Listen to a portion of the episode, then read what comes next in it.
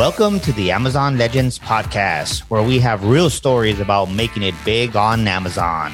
Our guests are CEOs of large companies and entrepreneurs who became powerful sellers, also experts specializing in helping sellers, and both former and current Amazon employees who will give us an insight from behind the scenes.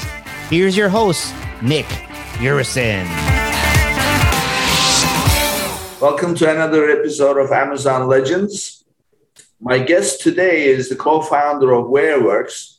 Now, you got to hear his story. This is unbelievable. WearWorks invented a navigation system that removes the need for sight and sound. In other words, you can walk around without really having to see anything uh, or hear anything, but only by picking up the vibrations. So I didn't know this and of course I learned for the first time. So, so what happens is WearWorks invents this, and then this leads them to actually uh, help the first blind person to compete in the New York City Marathon.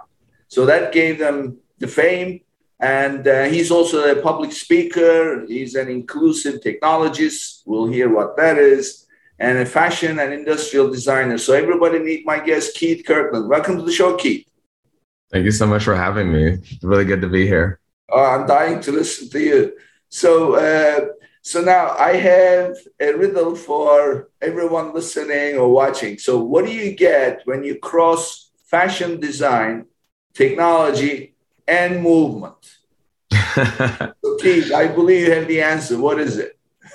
Yeah, so you basically get a suit that allows you to download Kung Fu and a suit that teaches you using vibrations um, you know, that part, that combination was kind of what I set for myself at the beginning of my thesis that has driven a lot of my work this intersection of what's possible at these places. And every time the question is presented something different but in its latest iteration it's presented the wayband which is a way to help people who are blind or visually impaired navigate using a wearable through touch so wearables are, are big these days. So this this is this is first time i'm hearing something like this. I mean everybody has those things wireless and everything but this is all about moving around. So um, so when you cross fashion technology and movement so this is a, a suit or a gadget or all of the above? What is it?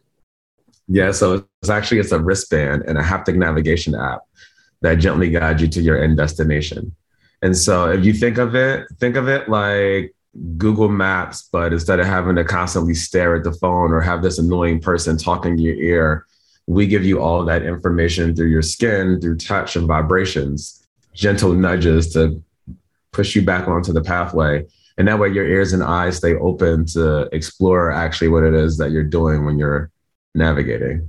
So you're wearing it like a watch. Exactly, exactly. And this watch tells you which way to go turn right, turn left. Exactly, exactly. You wear it on your wrist, and it tells you through what we patented is called a haptic corridor. So it's like a haptic compass, and you can feel which way is the right way to go. And as you spin 360 degrees around, the experience changes to let you know where you are in the experience and how far away you are from being correct. And how is it picking up. So, you know, when I introduced you, I said vibrations. So, uh, walk us through this in terms of how this wristband is picking up vibrations and what are those vibrations? Uh, how does that work? Yeah, and so so we'll start from the beginning, right? So imagine, you know, you've just arrived in Romania or, you know, you're in Austin for the first time and you're at South by Southwest, right? Or you're a person who's blind or visually impaired and you're trying to find out like, you know, where the new local supermarket is. Now, what you do right now is you type or you say where you want to go into some type of mapping application like a Google or an Apple Maps what then happens is, is then you then stare at the screen and you try to orient yourself like, where am I going? Is it this way? Oh, hey, it's okay, cool. You try to visualize where you're facing on the map with where it is that you're going, which is confusing for enough people. And then you start walking in that direction, right? Yeah, I never, by the way, I never get that right. I always walk and then I turn around and come because it takes a while for, for it to pick up, right? Exactly, exactly. And especially like if you're coming out of like a train station or underground, like it can take a second to kind of recalibrate once you popped up above ground. But after that, you know, like that's a technical challenge, right? And that sometimes that happens. But also too, we just have people who are just like, like, uh, you know, they just have poor senses of spatial information. It's just it's, it's directions and navigation is just, just like a challenge, like understanding which way you're on a map from a bird's eye view versus which way you're looking versus which way you need to go, right? And so what we do is we simplify that whole experience by just you wave your hand around and when you're facing in the right direction the vibrations just stop. There's no thinking there's no which way do i need to go? And when you go and you start to swivel in the direction that's correct imagine like a left or a right kind of like a compass like in this area it's correct like pac-man's open mouth or missing slice of pizza Mm-hmm. And now what you do is at the edge of the pizza, we give you a tiny vibration that says, Hey, you've hit the wall. You're about to go start going off course in a major way. And as you hit that piece, as you turn more through that, let's say, the vibration gets stronger and stronger until you're 180 degrees the wrong way. At that point, we give you the loudest vibration we can to let you know, like, you're really wrong. So imagine it like a game of hot and cold or you know, where nothing is the right way to go. And every level of intensity and your 360 degree experience is some varying degree of wrong. Mm-hmm.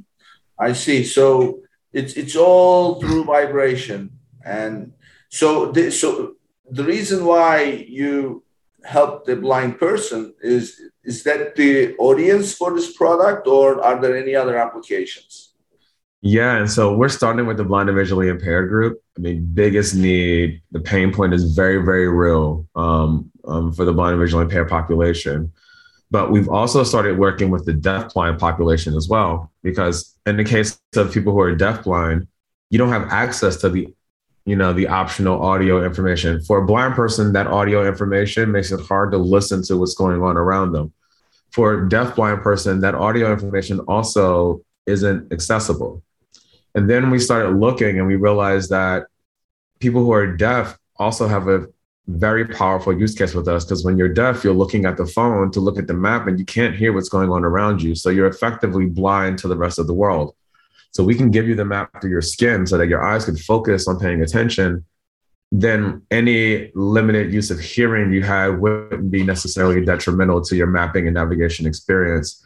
And then beyond that, we were really looking at access for wheelchair users, both manual and power wheelchair users. Because if you're rolling your wheelchair, you still need a map. And guess where you put your phone? You put it right on your lap. And guess what? Like you're scared that someone's gonna like run a pass and steal it off of your lap. You're scared you're gonna drop your thousand dollar phone and crack the screen when you hit a bump while rolling. And what people do is they put their phone in between their legs. But you know, they have to keep stopping, like the cyclist in Manhattan. You have to stop every two blocks to figure out where the next turns are. And so by giving them the information through touch, they can kind of keep things moving. And we're going to work on building out the map to allow for navigation through eventually curb cuts. So we're really looking at accessible ways of navigating. And then ultimately, the neurodivergent community, especially if you look at people on the autistic spectrum, touch is just a, a more accessible way of communicating. And that's what we feel. And so what we're trying to do is enable the tools to proliferate to allow that to, to occur. And we're starting with navigation as our opening point, and we're starting with the blind community as our, our, our as our opening audience. Yeah, I mean, I, I, I feel that there's so much opportunity in this when in this application. Whichever way you go, I think that's going to be a huge business for you. Uh, and everything that you you describe is all separate audiences, but each one on its own is, is, is, is huge, right? Exactly. I mean, like if you look at the blind and visually impaired community, 285 million worldwide globally. You look at the hearing impaired community, 466 million. So just by going from focusing on the blind to focusing on the blind and hearing impaired communities, we like triple our market size and we serve them with the exact same product because at the end of the day, you know, more people have access to the skin. Yeah, exactly. So, um, how about driving? I mean, now they have these self-driving cars, but let's say that you don't have access to self-driving cars. So, can a blind person be driving with this? Um, no, not yet.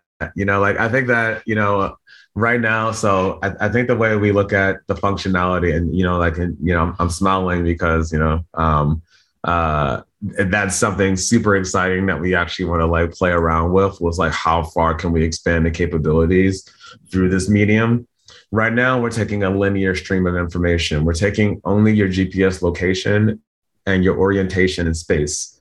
We're not taking into consideration any obstacles that may be around you. And so for that case our case doesn't help. And then also for people who are blind or visually impaired um, who are walking along the street. We don't detect obstacles. We won't let you know that the light is green, that a car is coming, that a, there's a telephone pulling your way. That's kind of like the cane and the guide dogs ecosystem of the micro mobility part. Yeah. We're focusing really on like the macro part. But for driving, because we don't do obstacles, that part becomes, you know, an important part of the driving equation. But, you know, in the future, do we see being able to do like potentially like more advanced things like driving. That's that, that's definitely a future that we're building towards. Yeah. So I uh, did when you mentioned uh, obstacles, uh, it, this reminded me uh, many years ago uh, for New Year's Eve. I wanted to be in Times Square. So uh, you know, it, it, the New York City New Year's Eve Times Square. Forget it. The police, you know, crowd control is is huge.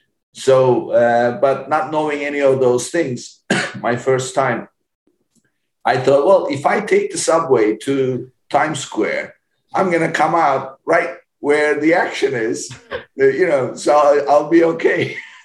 so, so that's what I did. Sure enough, I come out. but guess what? Everything was cordoned off. So I ended up like 20 blocks from Times Square. That was the only place where I could actually get out without any barriers or anything. And then I had to make my way back. Of course, I could only go as far as 10 blocks. I was still far. So in this case, your, uh, uh, your, your system will work like the way I worked. I will just make my way over there. Exactly. all, the, all the obstacles are not going to be around me, right? Exactly, exactly, exactly. You know, yeah. so like, like we'll, we'll, and, and the thing that we really, we, we really looked at because we looked at solving that problem, and there are a few companies that are doing amazing technology in that space of, of obstacle avoidance. But when we talked to people who were blind or visually impaired, and we presented some obstacle avoidance things, they told us they was like, look, you know, like this is great, like we need this part, but the bigger part of the problem is this navigation thing that you're working on, like if you can solve like like they like we figured out how to get places and how to avoid things. Like you know to varying degrees of you know like you know awesomeness. But like the navigation part if you can solve that like you'll actually like change the landscape in a major way. Like stop doing this go focus on that. And then the other piece that they told us is they was like oh and while you're doing that don't build a blind device. Mm-hmm. Build a device that everybody can use that is optimized for the blind experience. It was like if you build it for us, if you build it with us in mind, we'll find you. Um, but if you build it only for us, we won't want it because we don't want technology that you know adds stigma uh, to the fact that we already have a disability.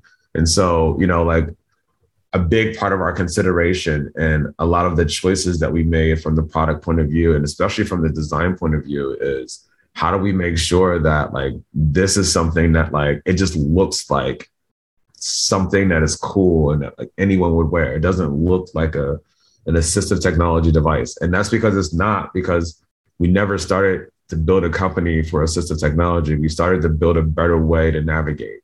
It just happens to work really fantastically well for, you know, the assistive technology community.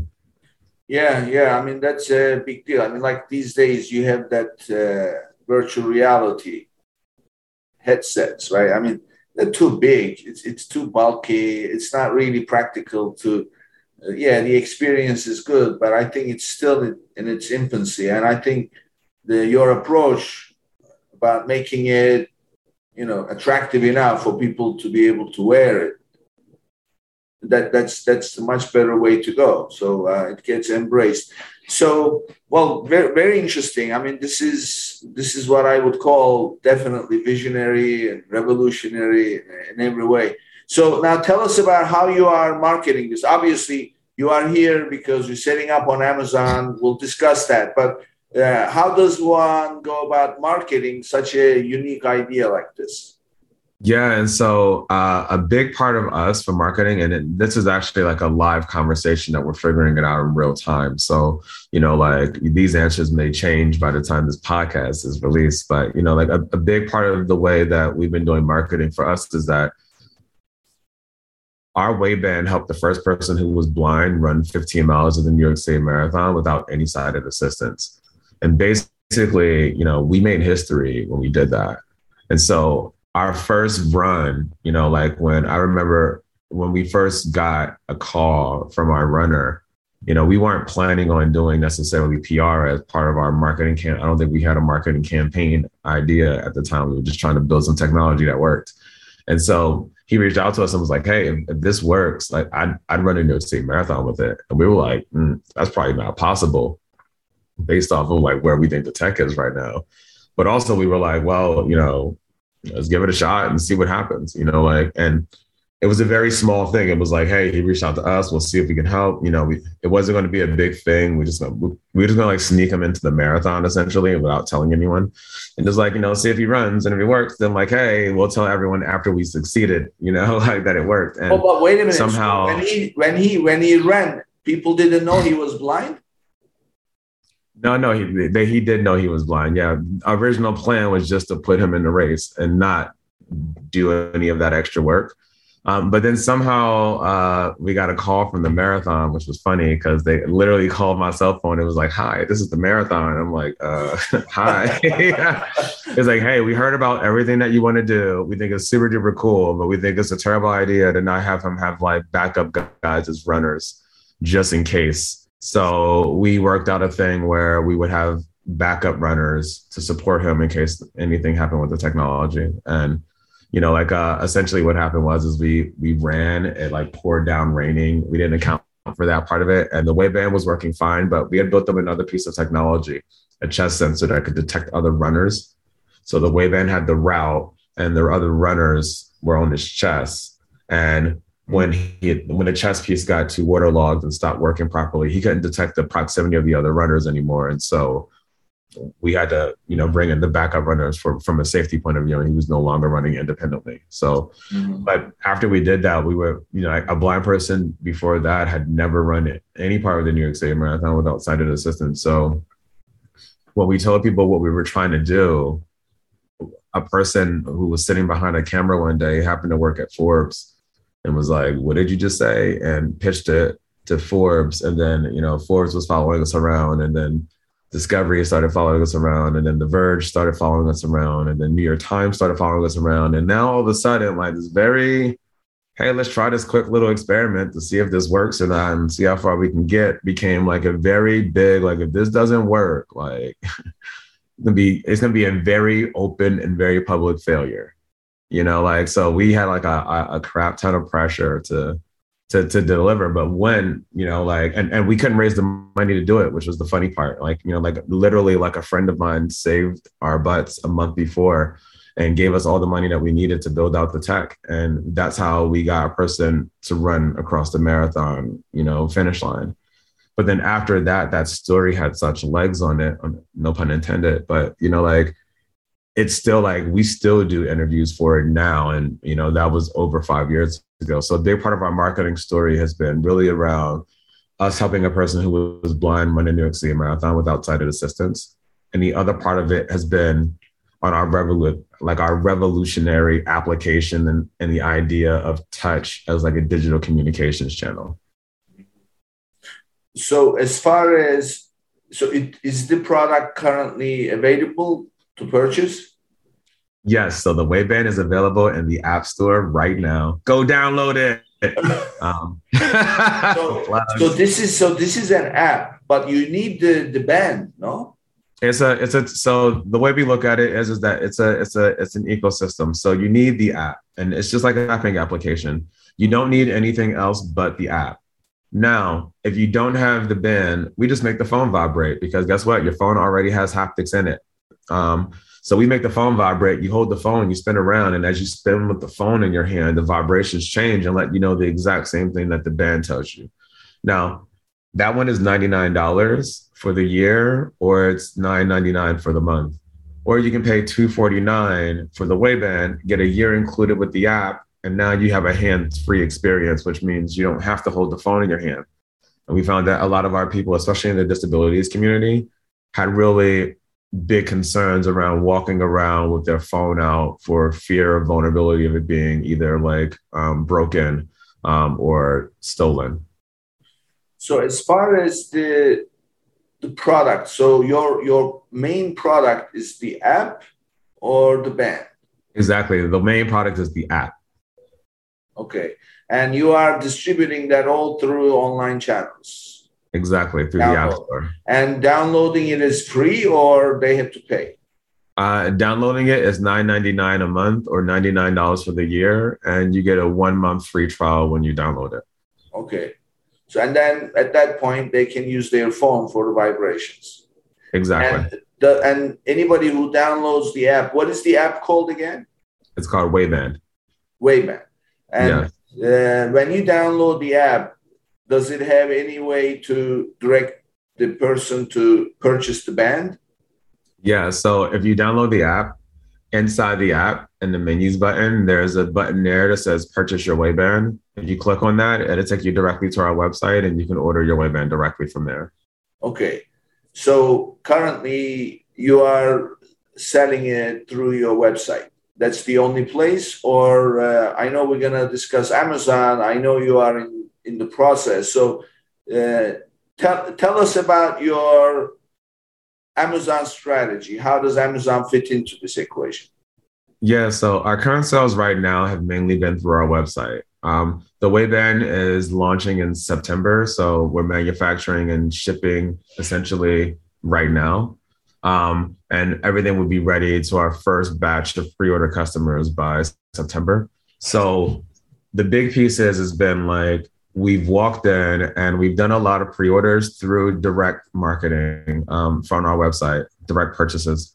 The other part of those pre-orders have come from like large organizations. Um, so we have partners in the blind and visually impaired space um, that we've been working with. One of our uh, our partners is the Massachusetts Commission for the Blind, um, and so they're working directly with us, you know, to purchase and purchase on behalf of consumers in a way that will allow them to then distribute the bands directly to their constituents. So we kind of have a two part model that's both B2B and B2C. And we're also building uh, a B2G model as well, working directly with governments.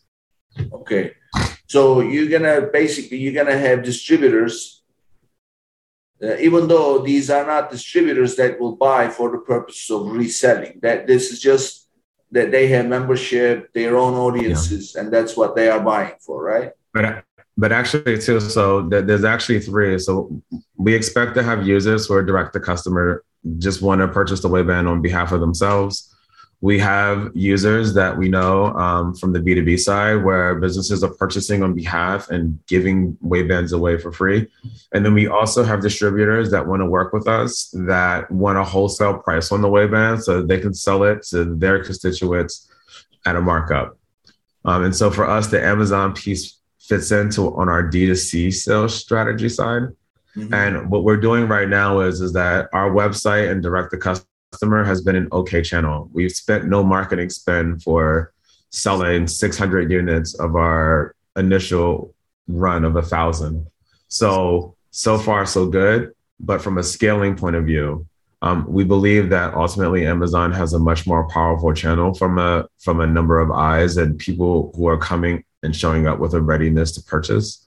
And so we see the way we see Amazon is, is using it as an A B strategy to test our website direct sales because we're going to have Amazon do the fulfillment on the back end, regardless of whether you buy from Amazon or buy from us. So that part isn't in the equation.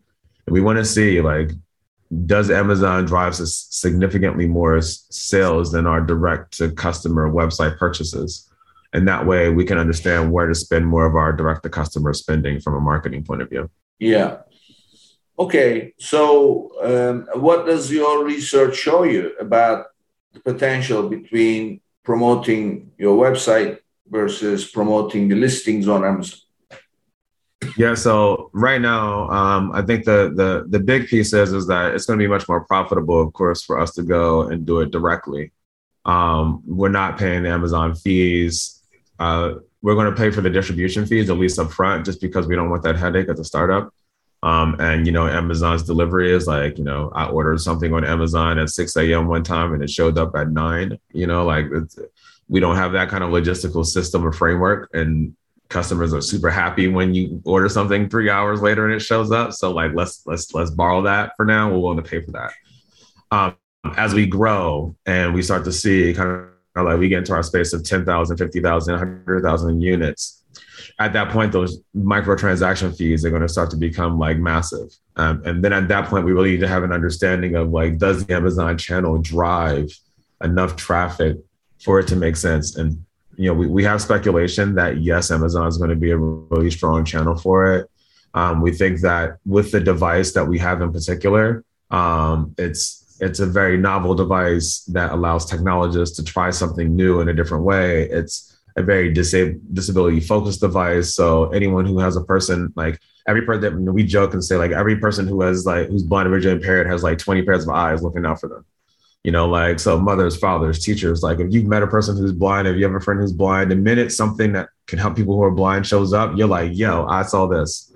So how do we tag into those eyes that that we do have access to that are representative of those communities um, as well? And we think Amazon is a great platform for that because of their massive reach and scale.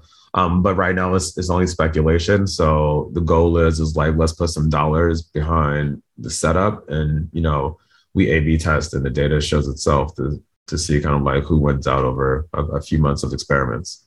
So okay, so let me give you a little bit on the Amazon side versus the website side. So so this is something that I always, when somebody is new, especially you, you are a new company, new brand, new product, everything is new, which means you have no infrastructure.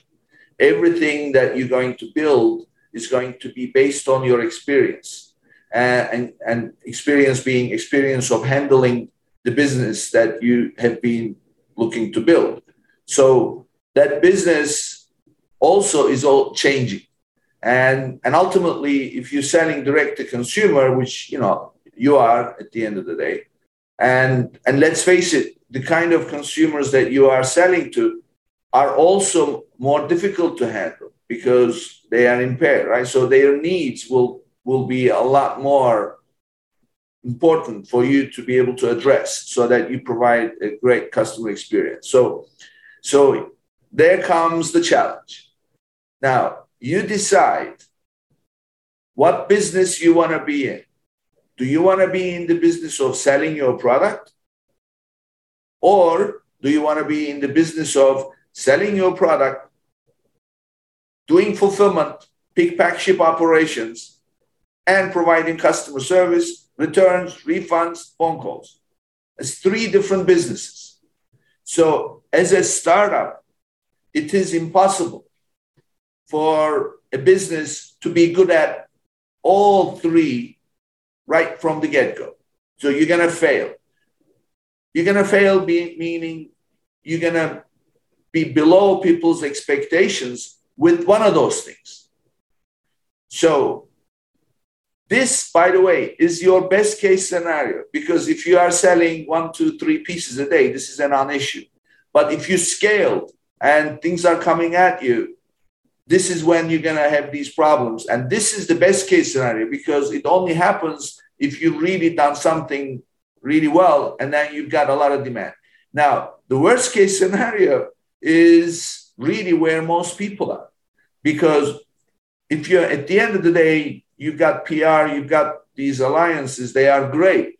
But when it comes to transactional sale, it's all about how many clicks did it take for somebody to make a purchase and how much did I pay for that individual purchase. That's what it comes down to. Now, how do you do that? You do that simply by driving people to your website. How are you going to drive people to your website? You're going to go advertise on Google, advertise here, advertise there, whatever, social media, and then ultimately people will come to your website. Now, challenge number one is paying through your nose those clicks that are all over the place, which, by the way, some people, like people listening to this podcast, will click. Well, they'll click on your ad. They have no intention of buying. So they'll come to your website. So, so your cost of driving eyeballs to your website will be fairly high. Then comes challenge number two. Now, what is your website behavior in terms of converting visitors to buyers? Now, that comes in two stages. One is okay, you must have a website that works pretty well mechanically and visually so that people say, Oh, I wanted to buy this anyway. Let me click here, let me click there. By the way, you're dealing with an audience that is impaired. So now you have to build real serious functionality. Let's assume you do that. Then there is this, this uh, elephant in the room for every e commerce website called shopping cart abandonment. It's like 75% of the people who start the purchase never complete it. So, how is your website handling it? So, Keith, in the end, it becomes very expensive to drive traffic to your website this is challenge one. But even if you have plenty of cash and you do this in such a quick, short period of time, which you want, then you still have challenge number two, which is what business do you want to be in? Pick, pack, ship, customer service, returns, refunds, phone calls, and sell your product. By the way, the most important thing in selling online is none of those things that I just mentioned. It's demand planning. Because if your advertising is done well and your website is working well, your shopping cart is working perfectly, it's not losing people. If you don't have inventory, what are you going to do? It's all wasted, right? So it takes so much time and effort and infrastructure and algorithms and historical data in order for you to plan the kind of inventory you should be carrying. And that is the real challenge and you will never have time to get to it. So, so what I always recommend companies that are just starting is by all means put up the website, just link the buy button to your Amazon listing and let Amazon handle the logistics, let Amazon handle the shopping cart business, let Amazon handle the customer experience, which is, as you know, is much better than anybody can provide with all the technology available for impaired people, I'm sure they'll have much better than what you can offer. So I always tell people listen, if you want to be an online selling business, let Amazon take care of everything. You build your infrastructure, you create your following, and you learn how to plan your inventory management. And that way, you, you can't that's that, and this model will absolutely scale. Overnight you receive a thousand orders amazon will fulfill it as long as you have inventory. So that's usually what i recommend and uh, and building a brand on amazon also has a lot of different perks that are available. So usually this this is my uh, humble suggestion for anybody starting yeah, and and I think that like that's our speculation at the moment as well. Um, and you know, like literally, like we'll we'll we'll A B test it against our own website just to get a sense. Because the other piece for us is is that you know our technology is so new that like no one is Google searching like, hey, haptic band, or you know, like no one's looking up like, hey, navigation with vibration, right? You know, like it's they're looking up something else and then they're finding us or if they're looking for us they you know they look for us directly because they've heard about something specific that we can do. So the the big piece is, is like i agree from the fulfillment side. Like definitely even from our direct to customer side we're still going to have amazon fulfill it. But what we're trying to figure out is is that like you know we're going to build our amazon store up and like run that piece. Um, we're going to be working with the uh, within the the amazon startup program to kind of like build that part of it out and then we're also going to build our other piece as well. And we expect that Amazon is going to outperform our existing website. I mean, you know, if, if it doesn't, that would be very, very, you know, like, I mean, it'd be great that like somehow we did better than Amazon, or it mean that like we were doing terrible on Amazon, like one of the two, you know. Well, uh, there is also the opportunity with Amazon. They are always looking for this kind of, you know, unique products. So they have uh, something called, I believe, Launchpad. Uh, are you familiar with Amazon Launchpad? Yeah, yeah, I've heard of it. But you can talk a bit more about it. I'm sure some of the listeners will love to hear about about it as well. Yeah, I mean, it's it's for it's, it's basically Amazon takes the responsibility to market your product because it's a brand new. So I had a guest.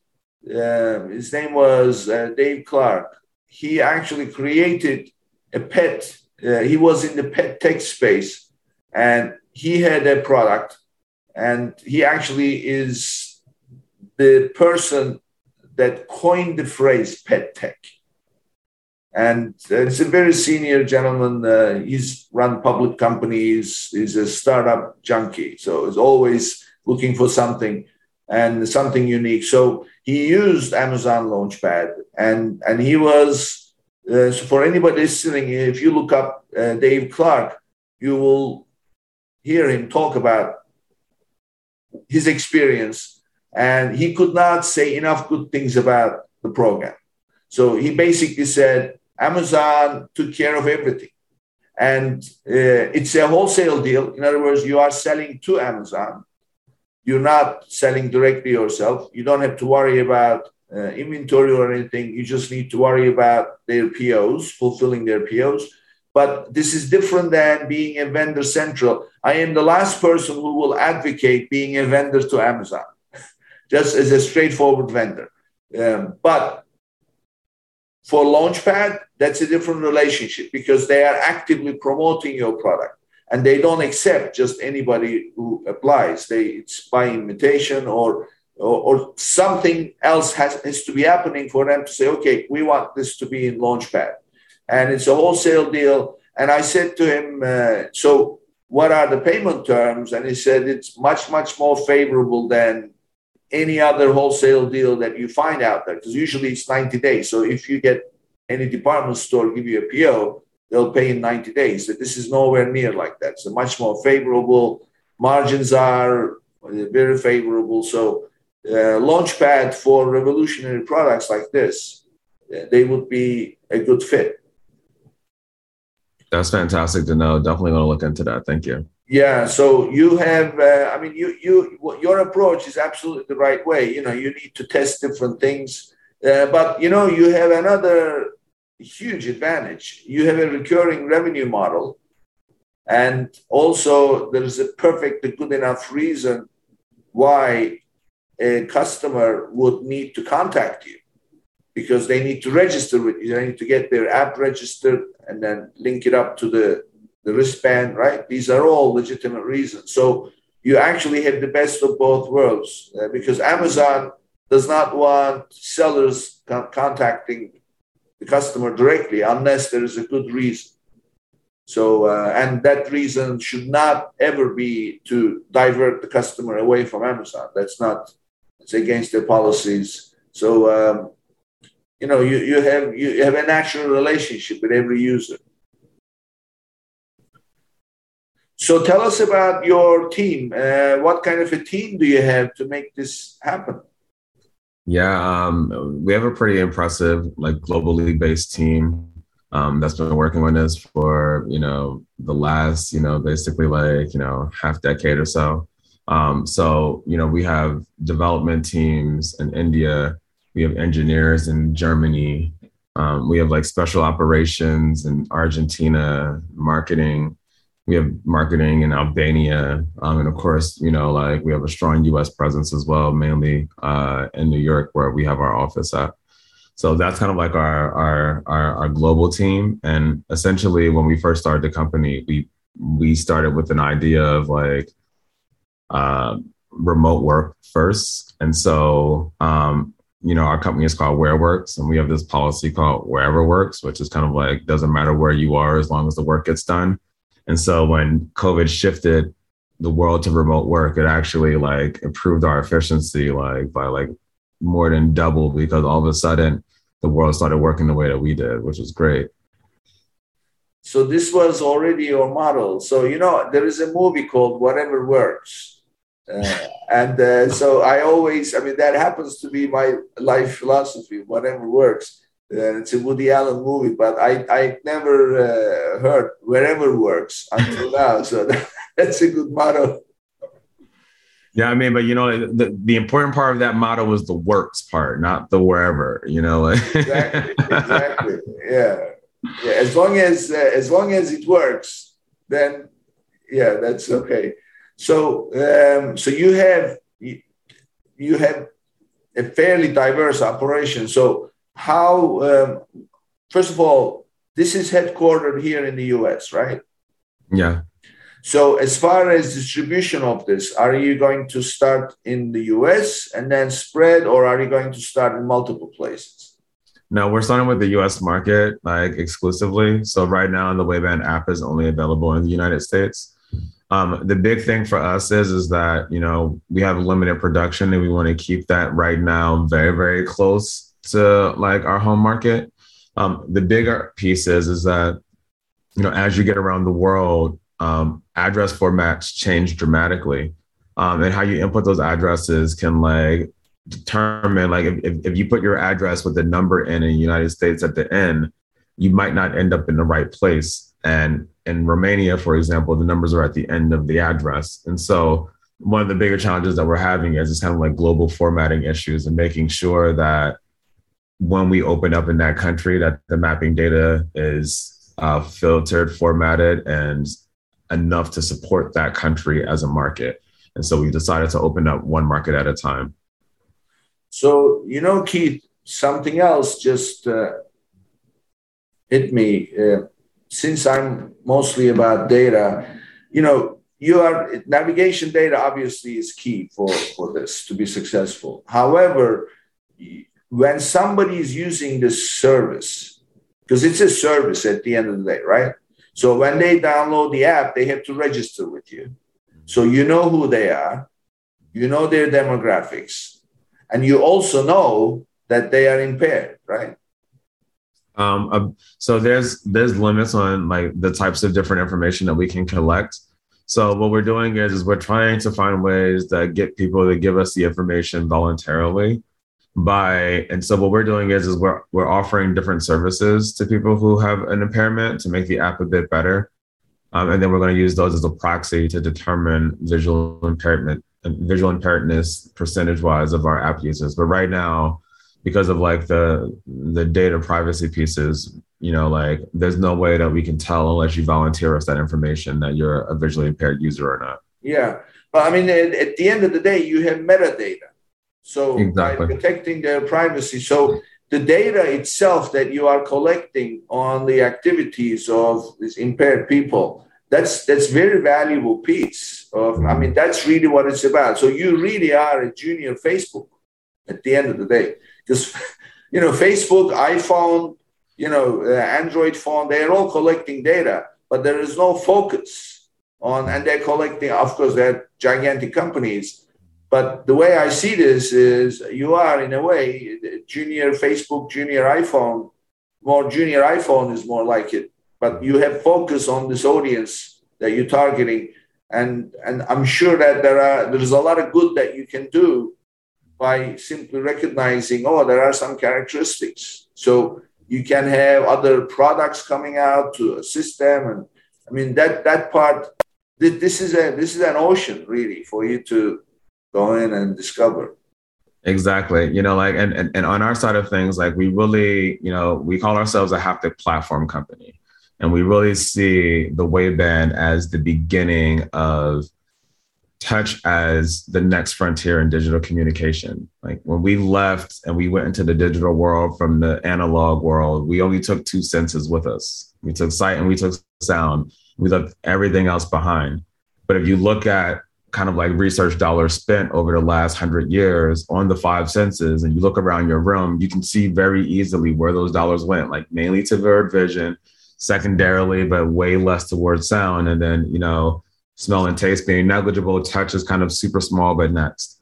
And so if you look around your room, there's seven screens looking at you right now, like your watch, your phones, your tablets, your computer, your TV. Five of those screens have speakers in them, right? Based off of you know, the amount that got the second amount of research spending, right? And, you know, spatial audio, 7.1, five, whatever, you know, numbers we're on right now, right? You know, like Yeah. audio got better. But then, you know, like when you're in VR looking at the freckles on that person's face, and then you hear like a box drop behind you at five o'clock because you have spatial audio, you walk over to go pick up that box. All of it is gone because like there's no tactility like in this virtual experience. And so the way we saw haptics was that VR was obvious, gaming was obvious, medical obvious, and we wanted to skip beyond what was obvious to see where does haptics go next? Where does it go after it goes to the obvious places? And can we use that as an inspiration to get it to go to those non-obvious places a lot sooner? Um, and so that's why we leapfrogged kind of out of the you know the VR gaming spaces and jumped into the real world. But we see massive applications now that we've set ourselves up as experts in the space to go back and back Yeah. Well, the more you talk about it, the more I think this is a really good fit for Launchpad. Hmm. So uh, I, I I would definitely look into that. Uh, I'm I have a feeling they may jump on it, but you know you never know. Everything changes, but um, so so I mean th- this is uh, what what you said is just a minute ago. Touch is the say that again because that's really your your thing. Oh, Touch, oh, tech- oh, the future of digital communications. Yeah, touch is the Touch future of is the digital future of digital communications. That's what it is, and that's what you are doing. That's great. So uh, let's uh, talk about you a little bit. So I I know when you and I first talked, you told me your story. I mean, it was such an interesting story about your experience. You know, your education. So what you did. So tell us about that uh, because that was so funny. So you mean like the the educational journey that I took? Where where you, where you went to school first? Oh yeah, yeah. Um, and so so I started off um, as a mechanical engineer. Um, I went to Rutgers University in New Brunswick in New Jersey. Um, I graduated, you know, after struggling for six years to get my degree, and then after six months, I realized like I don't really want to be an engineer. Um, So, but wait a minute. Why, why did you want to become a mechanical engineer? Oh, why? Because so when I was a kid, I was pretty gifted from a math point of view, you know, like, and I was also really gifted as an artist. So, like, I could draw. I got most artistic in every yearbook that I'd ever been in since elementary school. Um, but also, I was super duper good at math and science. And when I was 10 years old, basically, I kind of figured out that artists didn't really get famous until after they were dead. And like my 10 year old self had a really big problem with death. So I cried for a few days. And then I was like, you know, I'm going to be an architect at 11. And I was like pretty resolved. And at, you know, I read something somewhere that said like architects are overworked and underpaid. I'm like, mm, I don't want to do that. Like, I'm gonna be an engineer because I'm really good at math. Who is te- but you have very good advice. I mean, who's at 10 years old? I mean, who's telling you all this? Are, you know, artists are Yeah. famous when they are dead. Architects are overpaid and uh, uh, underpaid and overworked. Who's telling you all this? I have no idea actually. I, I felt like I was reading it somewhere, but like I still don't even understand what I would be reading at 10 to like help me figure or 12 to help me figure these things out. But I remember being like by 12, because 11 years old was like, hey, architect is like science and art, like perfect, right? You know, I'm good at both. And and then it became like, okay, engineering because like, you know, like I'm really good at math and science, right? And that became what I did until I was 24. And then I graduated. I was like, hmm, you know, not quite exactly what I thought I'd be doing as an engineer. You know, I thought it'd be like building rocket ships or like crash testing motorcycles. Um, and I was doing like consulting work, which was super fun and it was really great, but it just wasn't the dream that I had as a 12 year old. And so when I look back, I was like, how do I incorporate like what do I do now that this vision that I have for my life wasn't accurate? You know, like, and I was like, well, you left this whole art part out. You know, of course it's not accurate. And I'm like, okay, well, you like the science and engineering part because you love taking crazy principles that no one understands and making them do useful things that everybody needs. But on the other hand, you know what I'm saying? You're really good at art. And when I put art and like application together, I got fashion. And so all of a sudden I had a dream of becoming like the greatest shoemaker in the world. And, you know, I went to FIT literally with that was my opening letter. Like, I'm going to be the greatest shoemaker in the world. It's funny because I never even designed shoes. Really sorry if I lied.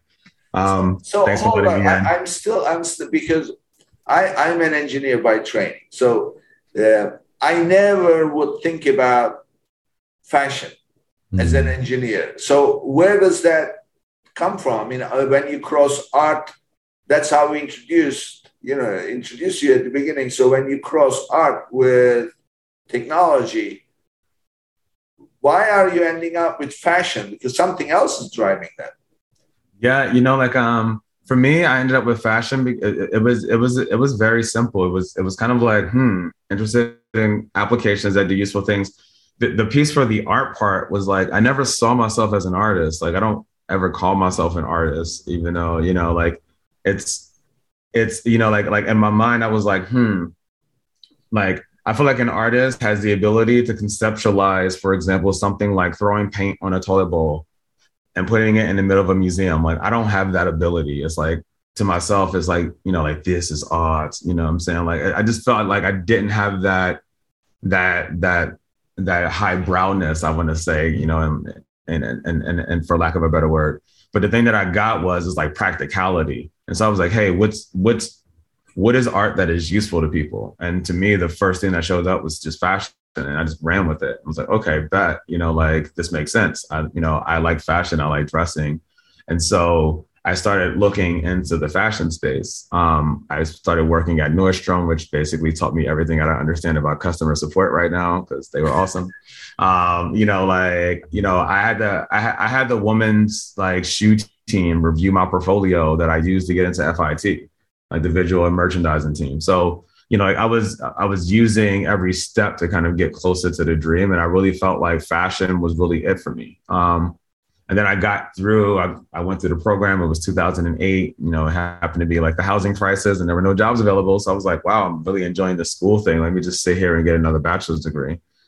And after that, I left. I graduated, and you know, I got a job basically like working as like a freelance, like first as an intern, and then as a freelance designer for like one of my favorite designers at the time, which was like Calvin Klein. Um, and so I was there for a few months. It was fantastic. I left there after a bit. I had a temporary position and went to go do some work as a technical designer for the Sports Act. Um, and as a technical designer, basically, like I drew blueprints for factories to make clothes. And my engineering degree, I drew blueprints also. So it was it was it was it was a one-to-one translation literally from like going into fashion to going into pattern making and engineering into like you know like directing you know so that's how i ended up in tech design because they were like hey you have this like you have this strong engineering background you know like and then ultimately i left that position and ended up at working at coach where i was a handbag engineer which is funny because like i didn't know that job existed until they yeah handbag engineer what, what does that do uh, so basically, we were we were in charge for like we handled the structure, we engineered the handbags. Like there was a team at Coach, you know, like we had scientists in like white lab coats, and they would like load test bags. Like every Coach bag can hold 150 pounds, and the big one can hold 300. So if you fall off a cliff, you know you're good. And we tested that to make sure that that was the case. You know, like and a, a big part of you know like my time. I, I loved my time in fashion. It was like you know, like one of my my favorite times in life where I felt like literally fashion like had saved me in a way that it gave me a sense of purpose that I felt like I I hadn't experienced before I'd found it. Um, but then I was also slightly challenged because I was looking at the fashion industry as a total, right? And you know, like I'm engineering these bags the last 20 years, but like our business model needs you to buy a new bag every like six or eight months right? You know, like, and then when you look at all the waste that was being created from the fashion industry, this is 2012, like, you know, fast fashion was like at the lead and forefront. And like, when I also read all the biographies of all the people that I had aspired to be, Calvin Klein, you know, like, you know, like Thierry Mugler, um, you know, Dior, Armani, Alexander McQueen, you know like there was lots of drugs in the top of my industry. There was lots of burnout. There was ridiculous amounts of burnout and there was a ridiculous amount of suicide. Like very few industries that you go to the upper echelon and and like see such high numbers of like just like like challenge. And with that, what I personally felt like that reflected, because that's where I was going. I'm like, I want to be that. I want to read about that so I can be that. And when I looked at that, I was like, wow, this, this story feels a bit like dismal in a way. I'm like, what is going on here? And when I personally looked at it, I saw that it was basically it's the requirements of the fashion industry. It's like you used to have to design a collection once a year, and then it became twice a year, and then it became four times a year, and it became six seasons a year, and then like it went to like infinity. And like basically, as a fashion designer, your genius is like your last collection. And like you can be, you can go from being a genius to being like absolutely shit in like the span of like three months. There are very few people that have the capacity to go on that roller coaster you know what I'm saying, and deal with it and come out healthily. You know, it's like the movie business, isn't it? Uh, you know, you, you, work, you work, you work such a long time, and then you know you gather. And by the way, it takes a long time before the production starts. And then when the production starts, it's like you create a whole operation overnight. You have to almost put it together. Everybody works like crazy. And then the moment that the movie, the production is over, everybody disappears. And then, you know, finally it gets released. And then within a few months, it's yesterday's news. Nobody cares about it anymore. Mm-hmm. It's very, uh, it's very frustrating. So, mm-hmm. uh, so, but what, what did that feel like because I had a similar experience with some of the people that I was I would always look up to. So you, you go through your whole life aspiring to be like somebody, uh, either as an individual or as the certain kind of industry that you want to be in and surround yourself with. And then suddenly you realize this is a total disappointment. I don't want to be like that. So that kind of leaves you in disoriented, no? Mm-hmm. Yeah, you know, like I mean, I, I think that the biggest piece was I was like kind of like, wow, you know, like this is really great for me personally. But like then when I started feeling because it's like, you know, like I also like, you know, like I was I was born in Camden, New Jersey. It's like a pretty poor place, you know, like, you know, like and and I feel like kind of like I was, you know, quote unquote one of the few that like made it out, right? You know, and so it's like to me, it's kind of like at the expense of all the people who didn't make it out. So that kind of I did, you know, like in that ratio, I felt that like I can't be a representative from my community. And then all I've done as the person who's like, quote unquote, made it is like a superficial experience of life. You know, like I, I just felt like I had to do something that actually improved lives. And so, like, I love fashion. I love, you know, like the craftsmanship and the quality of it. But when I looked at the industry impacts and was just like, hmm, there has to be something that's a bit better than what it is that I'm doing. And so I, I decided to leave my job at Coach, which I loved, you know, like, and I went back to school for a third time, this time to get a master's degree in industrial design um, to try to under to answer that question for myself. Oh, that's uh, you know, you are an ideologist. So, you know, there is a favorite quote of mine. It says, uh, uh, I, am an ideologist. I don't know where I'm going, but I'm on my way. So you, you, always find your way, and you you always have. So uh, this it's very admirable. So um, for anybody listening, you know, if you're struggling and whatever, look, here is an example, right? You yeah. always have to say no. So that's great, Keith. So tell us how people can reach you and your contact information. We'll put that on our website and also on YouTube with your episode. But um, give it to us now so that people can connect with you. Yeah, so you can find us on Instagram at wear.works, where.works.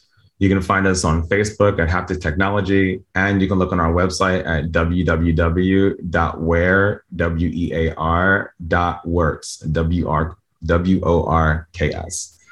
And of course, you can go to the App Store and search for Wayband and download the app right now. We'd love to have your feedback. Great. Thank you, Keith. This was great. Thank you so much. And I just want to like end on a on a note around because you touched me with the the for people feeling a bit lost.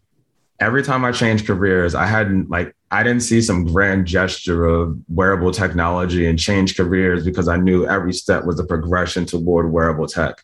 Like when I was an engineer, I wanted to be an engineer. And when I rethought fashion, like it took three years or four years for me to convince my grandmother that her grandson, the engineer, now wants to be a cobbler. You know, like, you know, and then after that, you know, like after making it into that space, like restarting all over again for some ideology ideology that I thought that I had at like, you know, I'm now paying and like school fees, what I used to make per year, you know, like it, it was at every given moment, it was such a big gamble. It was such a big shot in the dark. But, you know, I think that like the moral of the story is, is that like in hindsight, it all is 2020. Like now it looks like it was perfectly crafted as a as an experience. And I think that when you go through your journey, whatever that is, and all the twists and turns that you can't see right now, when you look back, you're gonna feel the same way too.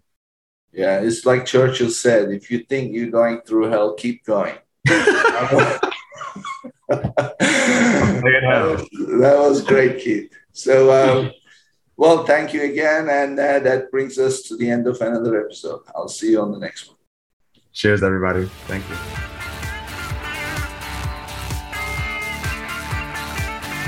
Thank you for tuning in to today's episode.